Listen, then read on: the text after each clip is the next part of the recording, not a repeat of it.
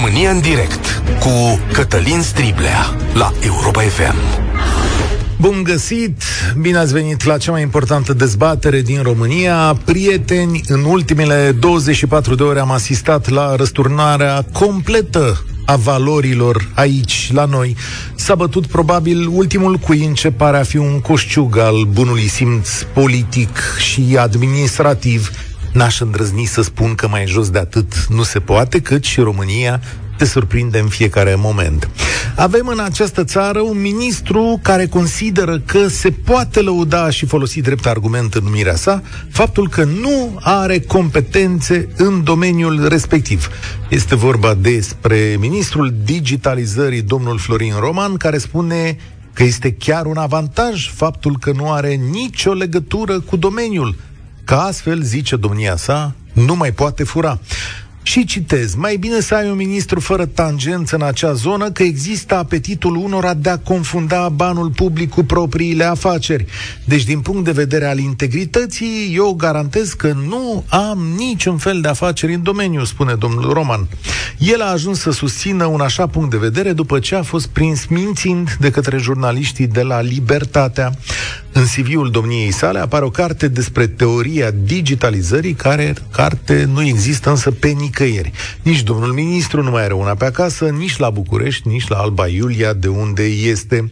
Întâi a spus că o caută acolo, dar după aceea a treptat și a adus aminte că de fapt cartea nu e carte, e articol, o greșeală minoră, cum ar veni. Dar este oare așa?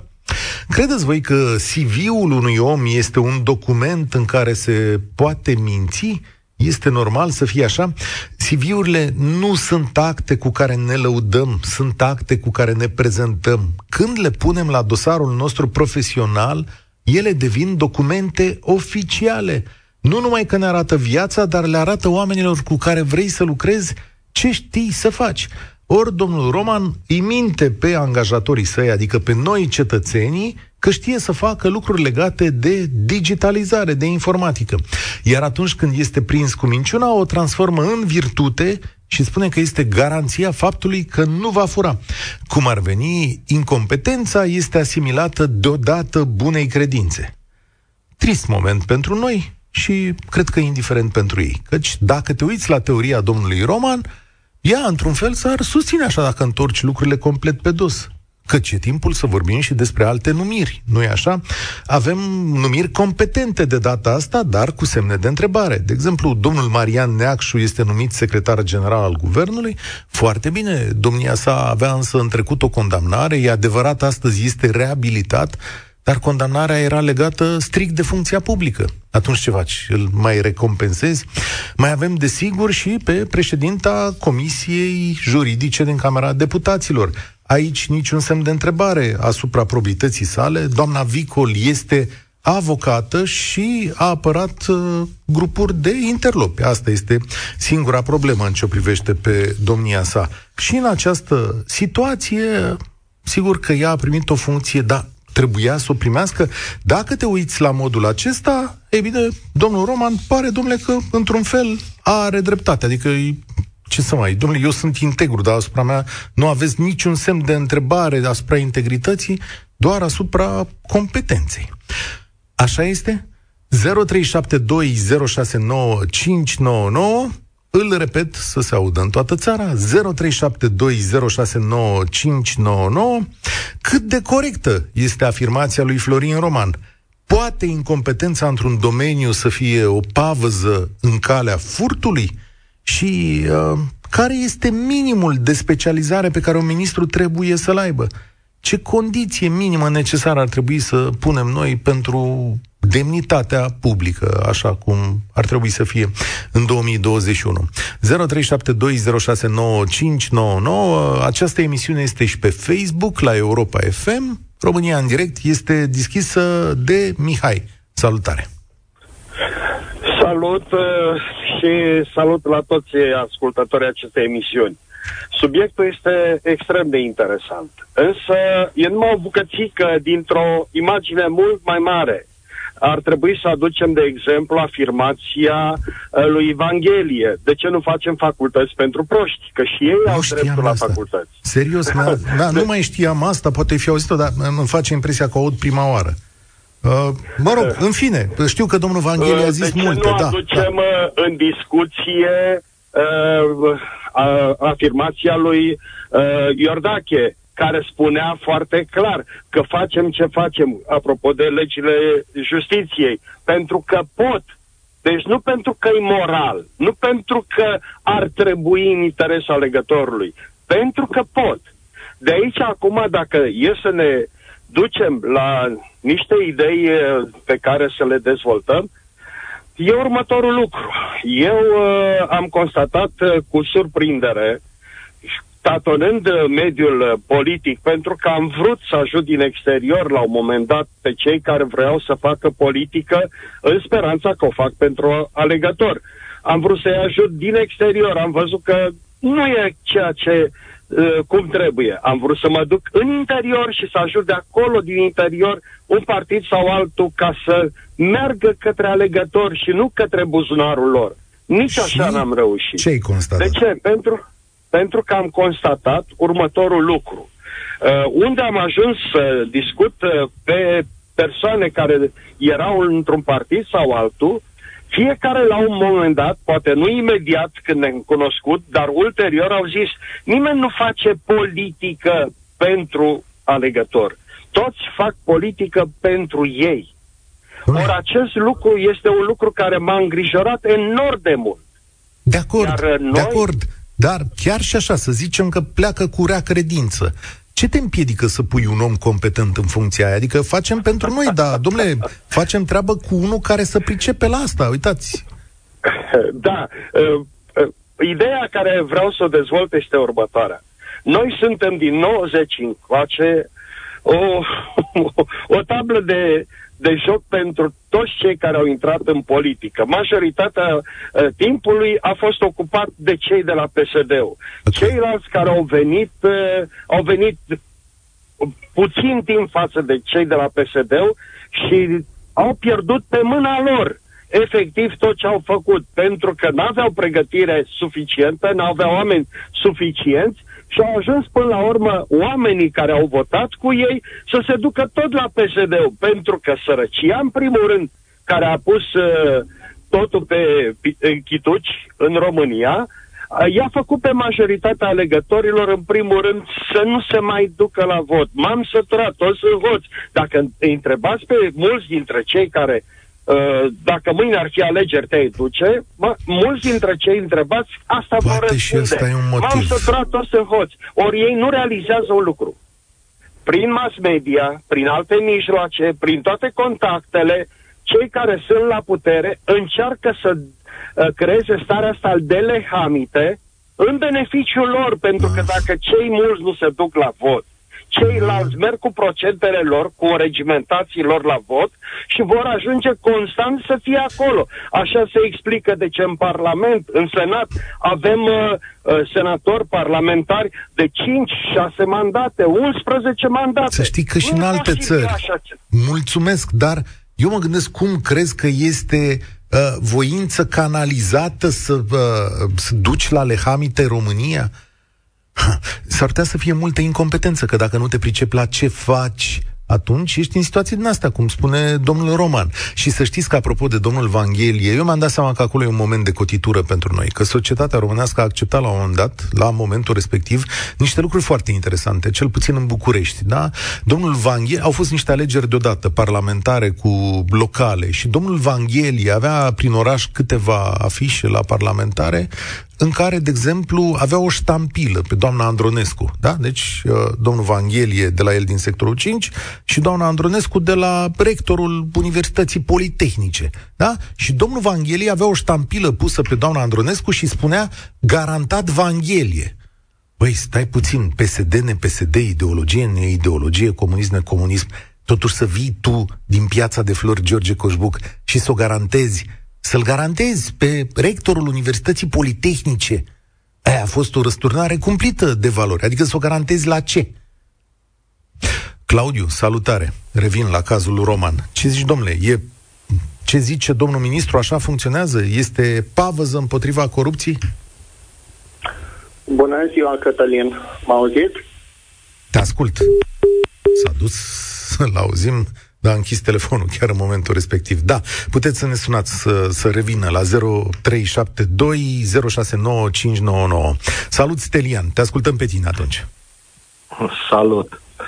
Uh, de multă vreme ascult emisiunea asta, câteodată sunt de acord, câteodată nu, cu Foarte concluziile bine. trase de acolo și mi se pare normal să fie așa. Dar, revenind la tema zilei, uh, unu, și ferm, așa, nu are ce să caute un o persoană în funcția de ministru într-un domeniu în care nu are pregătire de specialitate. Și am să argumentez. Trecând peste regula bunului simț, cum poți să conduci ceva unde nu te pricepi? Dar mai mult decât atât. Un ministru este pus acolo vremelnic să facă politica partidului care se află la guvernare. Dar jos, sub el, sunt, în afară de secretarii de stat, care și ei sunt numiți politici, sunt directori în minister, care ei sunt uh, angajați cu normă întreagă pe perioadă nedeterminată. Păi dacă tu nu te pricepi, păi directorii care sunt în subordinea ta te fac ca să folosesc un termen golănesc, așa. Adică da, da, da, nu poți. Cum poți tu să te impui în propria ogradă, în fața subordonaților, dacă tu habar n-ai despre domeniul ăla? Râd Asta de tine. E... Da, să știi că noi am da. văzut cazul ăsta și mic. Este cazul domnului Ianculescu. Da. Adică da. deci el por- se repete. pornește treaba de jos până sus. Pentru că se folosește același principiu al numirilor politice care te fac de râs. Dom'le, numirea, numirea politică... și doi, are obligatoriile întâlniri cu presa, unde ați văzut ce se întâmplă. Da, da, păi da. facă ea cu el de... Da. Și după ce au făcut de două, trei ori chestia asta, s-a decri... decredibilizat complet și este da. sinonim numele lui cu unul de care faci bășcălie vești. Și atunci, de Eu... ce, ca partid, îți asumi să pui chiar așa în dorul lelii pe cineva? Când a discutat domnul Ciucă acolo, stați că nu e vinovăția lui Florin Roman completă, că nu s-a suit singur Niciodată. acolo. Deci nu este vinovat cel care mănâncă șapte pâini. E vinovat cel care îi le dă. Deci nu, nu, nu, nu este atât de vinovat el că s-a instalat în post, cât sunt vinovați șefii lui din partid și chiar și primul ministru desemnat, care au acceptat să facă parte din echipă o persoană neavizată. Asta unul la mână. Doi, eu aș merge mai departe și poate că asta e un concept nou. La fel cum în firmele private se fac veșnic traininguri pentru sporirea uh, competențelor, în cadrul partidului m-aș duce la ideea de a face niște traininguri pentru potențialii ministeriabili. Adică în fiecare partid vor fi 10-15 care oricând ar putea să devină ministeriabil, adică să fie aleși, să fie miniștri. Pentru ăștia, doar partidele primesc subvenții de la stat de ordinul sutelor de milioane. Știți că în Franța... Ar trebui organizate niște cursuri în care să fie familiarizați cu legislația aplicabilă în ministerele respective. Sau ar trebui să adică facă o școală pe bune. au studii de specialitate. Chiar ar trebui să, să facă o școală aibă... pe bune. Cum? Să facă o școală pe bune ca în Franța, cum e școala de studii politice da, sau administrative. Da, de studii politice, și corect. Atunci... Dar să spunem că mai sunt încă persoane care au terminat școala înainte de 89 și care încă nu, îți cu vechi state în partid și așa. Dar, domne, adui la linia de plutire. Adică când te pregătești să intri la guvernare și sondajele spun că peste un an, când vor fi alegerile, ai șanse.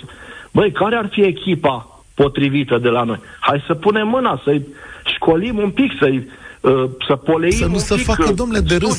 Dar vezi tu, Stelian, da. mulțumesc, tu te comporți ca într-o lume normală. Asta a încetat să fie o lume normală, lumea politică. Din două puncte de vedere. Păi, stimate cetățean, când te duci la locul tău de muncă și îți dau ăștia funcție și, uite, închipuiți-vă că mi-ar spune mie acum, băi, striblea, hai că vino și tu cu să conduci o... Ce, domnule, ce-mi dați să conduc? Nu știu, domnule, o companie energetică. Păi stai, domnule, că eu n-am fost niciodată acolo cu energia aceea, ce știu eu? Păi te-am auzit vorbind la radio de căldură. Știi cum să face gigacaloria asta? Ai mai scris și tu ceva. Dar nene, dar n-am condus, nu știu, n-am, nu mă pricep, nu știu alea. O să râd angajații de mine. Hai mă, nu-ți fă griji că tu ești băia bun, te descurci tu acolo. Hai să conducem. Păi cum te duci? Ce-i mintea ta? Când te culci noaptea acolo, când te pui cu capul pe pernă, Zici, bă, dar eu mâine am o problemă dificilă de rezolvat cu trecerea combustibilului dintr-o parte într-alta. Cum adorme acolo? Cum faci tu să legi că digitalizare, asta, inovație, chestiuni de asta, cum faci să legi diverse, uite, instituții între ele? De ce nu ne reușește? Ce capacitate ai? Să știți că, de exemplu, ministrul similar, omologul domnului Roman din uh, Republica Moldova, Uitați-vă pe blogul lui Vlad Petreanu, are o listă întreagă de competențe. Republica Moldova, râdem tot timpul. Omul a lucrat toată viața lui în domeniul respectiv, a fost inclus chiar într-o listă internațională a 100 de oameni care revitalizează lumea asta digitală. Mircea, salutare, bine ai venit la România în direct. Ule, Salut, dar salut. poate nu fură. Rău, rău, da, poate nu fură. Măcar cu asta am rezolvat. Alo. Salut! Bună, uh, Cătălina, am mai intrat de vreo două ori la emisiunea ta. Uh, îmi place subiectul pe care l-ai ales astăzi și uh, știu că l-ai atacat și mai de mult puțin, mă rog, în alte emisiuni tangențial. Ce să vezi? Știi ce mi se pare mie ciudat legat de, de strățocămila asta politico-executivă care apare întotdeauna și ne șochează. Mm. Uh, uite, am avut uh, la începutul pandemiei un ministru de specialitate, am avut un chirurg și dacă ne dăm acum înapoi doi pași, o să constatăm, cinstit vorbind, că uh, o persoană de specialitate la Ministerul Sănătății a cam dus de râpă o gestionare a unei crize uh, sanitare. Nu a, fost, uh, nu a fost strălucit. Omul era chirurg. Eu te întreb așa, ce crezi că face un chirurg la Ministerul Sănătății? Da. Crezi că el intră, crezi că o ia în minister și întreabă, bă, voi sunteți cam, cam galben la față, păi avem apendicită, hai că vă operez eu, că sunt chirurg. Adică ca și ministru, principala chestie este să poți avea o listă de oameni pe care să-i suni, care să-ți furnizeze expertiză și tu, ca ministru numit politic, să faci cumva să acoperi furăciunile partidului care te-a pus în față. Să nu ne facem iluzii. Dacă mâine Iohannis vine și spune, bă, eu vreau pe Cionciu, prim-ministru, și le pasează la partidele care au făcut coaliția actuală. Băi, uite, vă dau partide astea, ministerele astea să fiți mulțumiți, la PNL le păstrăm pe astea, o punem pe Țonciu. Sigur, tată, ne dai ce ne trebuie, o punem pe Țonciu. Tonciu, Asta este. Tonciu, a putut și cu Viorica Dăncilă. Tonciu o cheamă și faceți uh, o, de asta, o împreunare între Țociu și Tonciu. Deci, da, da, da, e greșeala mea, Tonciu, da, cu siguranță. Ați înțeles ideea. Dar fiți, stați un pic. Mircea, stai un pic, stai un pic. Domnul Victor Costache, la care faci referire, când, a început, uh, când au început grijile cele mari, domnul Costache și-a luat armele și bagajele și a zis, băi, eu plec de la minister. Uh, mă depășește nivelul de competență cerută pentru ce urmează. Adică reformă plus gestionare pandemică. Omul a zis, domnule, eu poate m-aș fi priceput să fac niște lucruri. Știam câte ceva despre funcționarea unor spitale private, despre cum aș fi vrut să fie sistemul, uite, am plecat. Dar aici, când sigur tu îl argumentezi cu, bun, trebuie să fie un bun manager. Poate domnul Roman este un manager excelent. Uh, dar sunt niște lucruri, e un minister totuși tehnic, e un minister cu care solicită niște calități de înțelegere a unor probleme care ne depășesc pe cei mai mulți dintre noi. Cătălin, tu crezi că Ion Țiriac se pricepe la altceva decât la tenis? Cele mai bune afaceri ale lui sunt în domeniul auto, credem că nu știe ce da. motor are sub capota cu mașinul care să plimbă, da. și în domeniul bancar. Crezi că el a știut ce înseamnă bancă? A plătit un foarte bun director de bancă să-i facă o structură de o structură care deja exista, pe care a cumpărat-o să-i lărgească structura, să-i facă afacerile, a plătit o grămadă de oameni specializați în domeniul auto ca să bă, prindă toate reprezentanțele posibile pe care le cunoaștem și noi. Okay. Și omul face bani din chestia asta. El este business, el e coordonatorul. El e deasupra la chestia asta, nu are nicio expertiză în domeniu. Eu nu vreau să-i apăr într-un fel, să nu mă înțelegi greșit, pe politrucii care nu au nicio expertiză. Vreau să spun că ne facem iluzii că ar trebui să fie așa de bine pregătiți într-o lume în care știm că duhnește de impostură.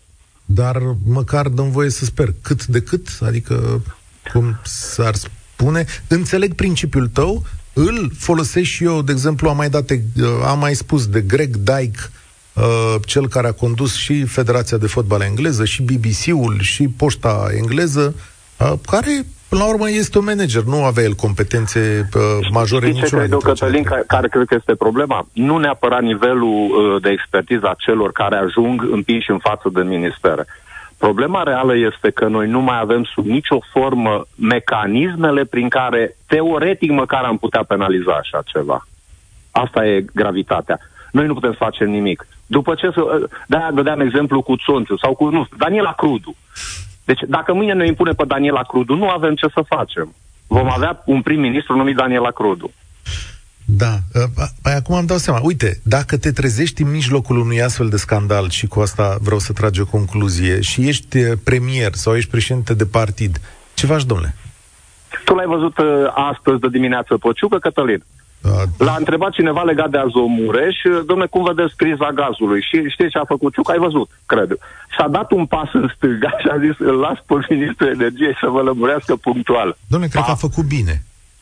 Cred că a făcut păi, bine situația ok, asta. Ok, dar care e nivelul lui de expertiză ca prim-ministru când îi se uh, pune o întrebare? Acum două săptămâni când a fost numit, am ridicat această chestiune și am atras atenția, prieteni. Și v-am spus, vedeți că premierul, nu știm nimic despre premierul nostru. Și chiar exemplul ăsta l-am dat. Ce politică energetică o să aibă România? Sau cum va face domnul Ciucă în această situație? Uite, am aflat răspunsul, s-a dat un pas în lateral o să vină alții. Măcar, dar să știi că decât să fi spus o prostie care să se ducă pe toate piețele internaționale sau în alte cancelarii, mai bine l-a lăsat pe cel care s-a să dat, S-a dat la o parte și a confirmat că habar n-are nimic. Dom'le, da, dar știi cum e, decât să deschizi este celebrul banc. Uh, nu deschide gura să-i convingi pe toți că nu știi. Hai ca să vorbesc frumos la, la radio, că era da, așa. Da, am înțeles, da, da înțeleg. Mulțumesc tare mult, a fost o plăcere să stăm de vorbă. Mircea, Simona, salutare, bine ai venit la România în direct. Uh, bună ziua, Cătălin și ascultătorilor. Eu am o singură întrebare. De ce când se merge pentru un post în alte instituții ale statului, acei care merg pe posturi trebuie să dea un examen și din metodologie și din alte lucruri? Adică au fost la noi pe Bacău niște posturi la Casa de Pensii scoase, unde, sincer, au fost două examene. Unul pe parte de legislație, unul pe practică. Nu credeți că ar trebui și în ministere, când se pune ministrul ăla, să fie măcar un pic întrebat ceva din ministerul da. ăla. Nu e ce a făcut el comisie. înainte. E întrebat haideți, la Comisia haideți, Parlamentară. Acum ați văzut și dumneavoastră ce se întreabă la Comisie. Haideți să nu exagerăm, domnul Cătăi. Adică Unii întreabă pe bune, Simona. El... Ăia din opoziție întreabă pe bune, adică chiar pun niște întrebări. dar până la urmă tot trec, da, e da. adevărat. Dar da. considerați că ar trebui, înainte să ajung ministru, să am și eu o bază acolo, să știu și eu un pic cu ce se mănâncă. Este ca și cum eu, ca profesor de română, uh, predau română, da? Dar mă duc să predau chimie. Adică scuzați-mă, da, am puțină practică, am puțină pedagogie, dar româna e română, chimie e chimie, adică nu mă trimiteți la clasă de chimie, că nu o să fac față. Adică cum pot să vin într-un minister unde eu recunosc că nici n-am habar? Că nu Ce o să consecințe pot să o să aibă asta? Ce consecințe? Da. Uh, din păcate, mergem în picaj și din asta tragem concluzia că cei care ar trebui să fie acolo nu sunt, și că, din păcate, clasa politică nu s-a schimbat și nu se va schimba. Vor ajunge să ne conducă niște oameni care ne vor adânci și mai mult, pentru că nu au cum. Și cum au zis antevorbitorii mei, adică cum poți să-ți ceri eu ție, subalternului meu, ceva ce eu nu știu? Sau dacă vine subalternul meu și mi-aruncă în față niște hârtii și păi nu că asta scrie acolo. Pe la poate că eu nu am habar, ăla poate să-mi spune și mie orice. Și eu stau și zic, da, adică, ce să zic, nu ai dreptate sau ce să zic, a, că, adică nu, deci din punctul meu de vedere ar trebui date niște examene înainte de a ajunge în ministru. Îmi pare foarte rău. Îți ascultați la comisii, dar nu. nu. Cred e că ar un cerc să vicios ei... aici, Simona. Oamenii ăștia nici măcar nu vor putea să angajeze oameni care să se priceapă, pentru că nu pot să evalueze. Vor merge tot așa pe prietenii, pe recomandări, pe cine vor întâlni. În foarte rare situații vor întâlni un profesionist care și mai rar va vrea să lucreze în domeniul respectiv, dar acela va fi pus la colț. Administrația românească e putredă în momentul ăsta. În toată politica de la Revoluție din încoace. Uh, eu sunt monarhistă regalistă, sunt veche țărănistă în Partidul Țărănesc. Când mi-amintesc când, după alegerile din 1999, uh, când am făcut o ședință la Oradea la PNC și aveam un inspector școlar foarte bun pe o materie și nu era de la noi. Și au venit toți în ședință, nu trebuie schimbat să punem unul de la PNC. Și noi am zis atunci tineretul și am zis, nu domnule, nu schimbăm inspectorul de specialitatea cu tare că e bun. Hai să-i dăm examen și lui și celui de la PNSCD. Și dacă cel de la noi va lua notă mai bună, îl schimbăm. Dacă nu, lasă-mi-l acolo, că măcar a făcut ceva. Deci eu pe asta aș merge. Dar e adevărat că dacă un anumit partid este la putere, trebuie să fie și omul. Dar cred că lucrurile astea se pot schimba. Deci se poate schimba. Da, îți mulțumesc. Sper să poată fi așa, dar e greu. Mi-e din ce în ce mai greu să cred, mai ales după această declarație care răstoarnă complet lucrurile. Zice, doamne, stați puțin, domnule, că nu e chiar atât de rău, vă înșelați. Nu, nu, nu, merge treaba, merge treaba bine. Mugur, salutare, ești la România în direct. Salutare, Cătăline, ție și tuturor uh, ascultătorilor tăi. Uh, aș începe cu o chestie măruntă, în ghilimele, și anume că România este o țară care, la ora asta, este dirijată din exterior uh, pe toate domeniile. Una, la mână, am avut un prim-ministru care nu știa să vorbească, am avut un prim-ministru care era lipsit de orice bun simț și se prezenta ca și fiind un ministru uh, de elită. Și pe această cale o pot numi pe Viorica Dăncilă. Da. Acest reprezentant al României, care la ora actuală este de o valoare puțin mai mare decât ți-a fost înainte, uh, vreau să vă spun că, fiind la origine neamț, eu, din fericire, trăiesc de vreo 36 de ani prin țara respectivă și pot să spun mai multe despre cei care trăiesc în Germania, și anume uh, cei care sunt în conducerea Germaniei. Vreau să spun și o spun deschis, nu am teamă de nimic, aceeași, aceeași uh, tehnică de a pune în fruntea unui partid, unei primării, este ca și în România. Hmm. Cu toate că ei o fac mai, mai civilizat și mai evazat, să zicem așa, sau pur și simplu mai ascuns. Păi cum? Explică. Să dau un exemplu simplu. Yeah. În Germania, într-un oraș unde eu am lucrat și am lucrat chiar la primărie, a fost ales un primar care la origine era instalator. Ok. De apă. Da? Uh, ce putem să spunem noi acum când un Florin Roman vine Stai. și uh, ne Stai, spune Mugur. că... Da. Sunt de acord cu tine, da. dar a fost ales. Asta e, a fost decizia comunității. Am, comunitatea nu i-a dat da. examen. Domnul Roman și alți miniștri, oameni cu probleme, oamenii ăștia sunt numiți, sunt aleși, sunt evaluați. Votul sunt în sine... pe listă, Cătălin. Da. Cătălin, da. se da. puși pe listă. Știi cum se pune pe listă un politician? Ai aflat? Da, după atâția ani bănuiesc, trebuie să fii în gașca potrivită, să aduci banii potriviți, să aduci relațiile e, potrivite, să pui ceva pe, pe masă, nu? Da, dacă ești pe locul 1 sau 2, pregătește-te să ai cel puțin 200 de mii de euro în buzunar. Atunci ești parlamentar. Da, dar să știi dacă că unele partide au făcut asta și la vedere. Deci au fost ani în urmă când trebuia să vii cu o sumă, dacă mai ții minte. Cred că ții da, minte, nu? Da, da a fost discuția asta. Da, știu. Eu am făcut parte și din Partidul Poporului Dan Diaconescu. Deci okay. am fost organizator cu județul. Uh, ce vreau să spun? Uh, în politică nu au loc oamenii care ar vrea să facă ceva pentru țară, nu au loc oamenii care sunt cinstiți, nu au loc oamenii care pur și simplu să zicem că nu au pregătire ca cei care sunt acum în fruntea țării, în ghilimele, pregătirea aceasta s-a făcut uh, de la distanță sau s-a făcut prin relații și au căpătat o diplomă, că au făcut facultatea X sau Y. Ți se pare ție corect ca unul care, spre exemplu, are o experiență de o viață în, într-un domeniu, să zicem, da? Să nu aibă șansa să ajungă să conducă un minister. Pentru că acolo, în ministerul respectiv, a fost un șofer care s-a pus pe listă cu 200.000 de euro și ajunge în minister. Și se pare normal chestia asta? E, uite, această poveste care ți-o spun eu acum este exact copie ca și în Germania. Deci, și acolo ajung oameni incompetenți. Și atunci, numai că acolo, așa, asta vreau să aud. Numai că acolo, tot ce se face, nu o să auzi la televizor, nu, o să, nu să vezi la televizor, nu o să auzi la radio nicio bălăceală. Asta este avantajul nemților. Îți spun că de, vei privi vreodată telejurnalul de la nemți, uh, vei sta pe spate și te-ai minuna și ai spune, bă, dar ce dracu n-au, n-au spus absolut nimic. Deci, pur și simplu, uh, teme care absolut nimic comun nu au cu ce se întâmplă în Germania. Vreau să spun că la Comunitatea Europeană acum se află în fruntea unei, uh, cum să zice, parlament, o femeie cu șase copii.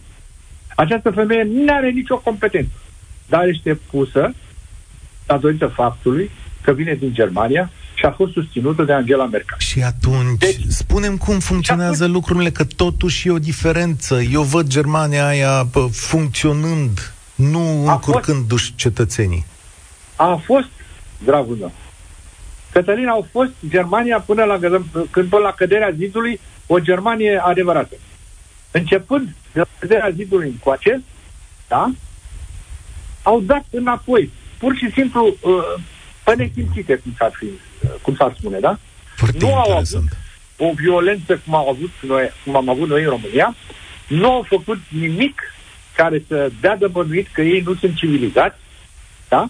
În principiu să știi că Germania, care a fost înainte de căderea zidului, nu Hai. se compară nici okay. cât negru sub Bun. cu cea Bun. care este Îți mai pun o ultimă întrebare, dar te rog să-mi răspund scurt, că mă așteaptă oameni pe fir. Dom'le, dacă în Germania un ministru ar fi spus în CV că a scris o carte și în realitate nu a scris-o, ar mai fi fost ministru? Nu, și-ar fi retras singur. Aha, ok. Și iată că am rezolvat problema. Mugur, mulțumesc pentru exemplul foarte bun toate țările lumii au probleme și cu competența, și cu buna credință, și cu oamenii din politică. Diferența majoră dintre noi și ei este faptul că în momentul în care la ei ai fost prins cu minciuna, cu povestea asta, faci un pas lateral, faci un pas înapoi, sistemul nu te mai susține și spune, prietene, dar știu, toți mințim aici, dar nu ne putem face de râs în fața oamenilor. La noi asta s-a transformat în virtute, asta e marea noastră problemă. L-ai prins pe unul, Păi stați mă că e un avantaj, mă, faptul că nu știu nimic, e un avantaj. L-ai condamnat pe unul, nicio problemă, îl faci secretarul general al, uh, al guvernului după ce este reabilitat. Dar e un om bun de-al nostru, dar ce a făcut, domnule? A omorât oameni. Asta e diferența esențială, oameni buni. La asta trebuie să ajungem. Tuturor li se întâmplă chestiuni de genul ăsta, e, noi le acoperim. Bogdan, salutare! Salut, am, am 34 de ani și pot să spun că urmăresc politica de maxim 15 ani, adică de când, să zicem că am început să votez și aveam un interes să văd ce votez. Și pot să spun că e mereu aceeași roată și mereu același, ace, același lucru se întâmplă, adică numai PNL-ul poate să ducă PSD-ul la guvernare și numai PSD-ul poate să ducă la gu- guvernare uh, PNL-ul. Uh, și când vine PSD-ul, mereu are puterea de a pune pe cine vor, fără niciun stres. Pentru că oamenii ca mine, în secunda asta, n-aș mai vota PNL-ul. Peste 2 ani de PSD mă voi duce și voi vota altă variantă. Dar acum, dacă mâine să alegeri, nu mă mai duc să votez după ce circ a fost. Și mereu vin acești oameni ca Vanghelie, Dăncilă și mai nou acest domn, care mă amuză declarația, că măcar să râdem. Uh, nu furi tehnic, din punctul meu de vedere. Adică nu vine el uh, ca bun programator sau așa, face un software care îi virează banii. Se fură prin aceleași metode cu firme create într-un apartament în care se dau proiectele. Deci nu, cu licitații, cu tot ce știm noi. Nu trebuie să știe cum să scrie softul de la ANAF, de exemplu. Bun, dar trebuie să știe ce implică, măcar Aha. un high level, o vedere de sus la ce se întâmplă da, acolo, da, pentru da, că eu mă duc la el și spun că îmi trebuie asta, el zice, ce zice, da, da, da, sau nu, nu, nu, dacă îi zic eu. da, da, da. Eu înțeleg dilema ta. Ce ar trebui să... Nu știu, spunem, ești om tânăr, ești în țara asta, mai poate fi întoarsă... îmi cer scuze. Mai poate fi întoarsă această situație? Um, sincer, părerea mea e că nu. Pentru că vorbesc cu foarte multă lume și lumea ca și problema cu covid ca și problema cu politică e foarte divizată și mereu o să fie acest ciclu. Mai apar partide ca USR, dar sunt mici, mai apar partide ca AUR care apar doar ca reacție. Nu văd, adică nu văd o evoluție în societate ca să ne ducă undeva mai bine, din păcate. Evoluția vine în mod natural, din exterior, de la uh, oameni care vor să facă ceva de diverse vârste, nu vreau să generalizez, dar nu vine de la, de la politic. Politicul face doar cât trebuie ca să-și asigure condițiile și mereu acest ciclu de oameni incompetenți care fac ceva la partidul. Știi ce e trist în situația asta? Că nu suntem departe de perioada Dragnea și eu credeam că am învățat ceva de atunci. N-am învățat. Nu, eu am vorbit cu oameni care mâine l-ar vota și oameni Toată lumea crede că acești oameni nu sunt, uh, sunt oameni care sunt competenți, sunt oameni care sunt inteligenți, dar din diverse motive încă votează aceste uh, partide sau personalități. Da, greu de spus. Mulțumesc tare mult, Bogdan. Marius, să știi că ai un minut să tragi concluzia acestei emisiuni. Marius? Da. Ai un minut să tragi concluzia acestei emisiuni. Bună ziua! Aș dori să vorbesc din punctul meu de vedere al experienței pe care am trăit-o eu. Eu am uh, avut un copil în Franța care a fost uh, diagnosticat cu hiperactivitate și să știți că am fost impresionat de numărul de persoane care s-au pus în jurul lui pentru a integra, pentru că era, pe România și spus, era neastâmpărat. Uh-huh. Ne-am întors de 2 ani de zile în România și vă spun că diferența dintre ceea ce s-a întâmplat în Franța cu ceea ce s-a întâmplat în România uh, este de la cer la pământ. Datorită faptului că în România am senzația că statul nu este prezent. Trăim într-o lume, într-o Românie în care statul are interesele proprii, iar poporul trebuie să-și facă singur drum în România pe care o votăm de la an la an și sau tot la patru ani sau când doresc ei să schimbe guvernul. Deci mi-aș dori totuși ca școala din România să fie fundația unei societăți care ar trebui să se schimbe și bănuiesc că, din punctul meu de vedere, prin educație am putea să schimbăm România. Mulțumesc tare mult. Credeți că domnul Roman nu are educație? Și eu zic că are domnul Roman.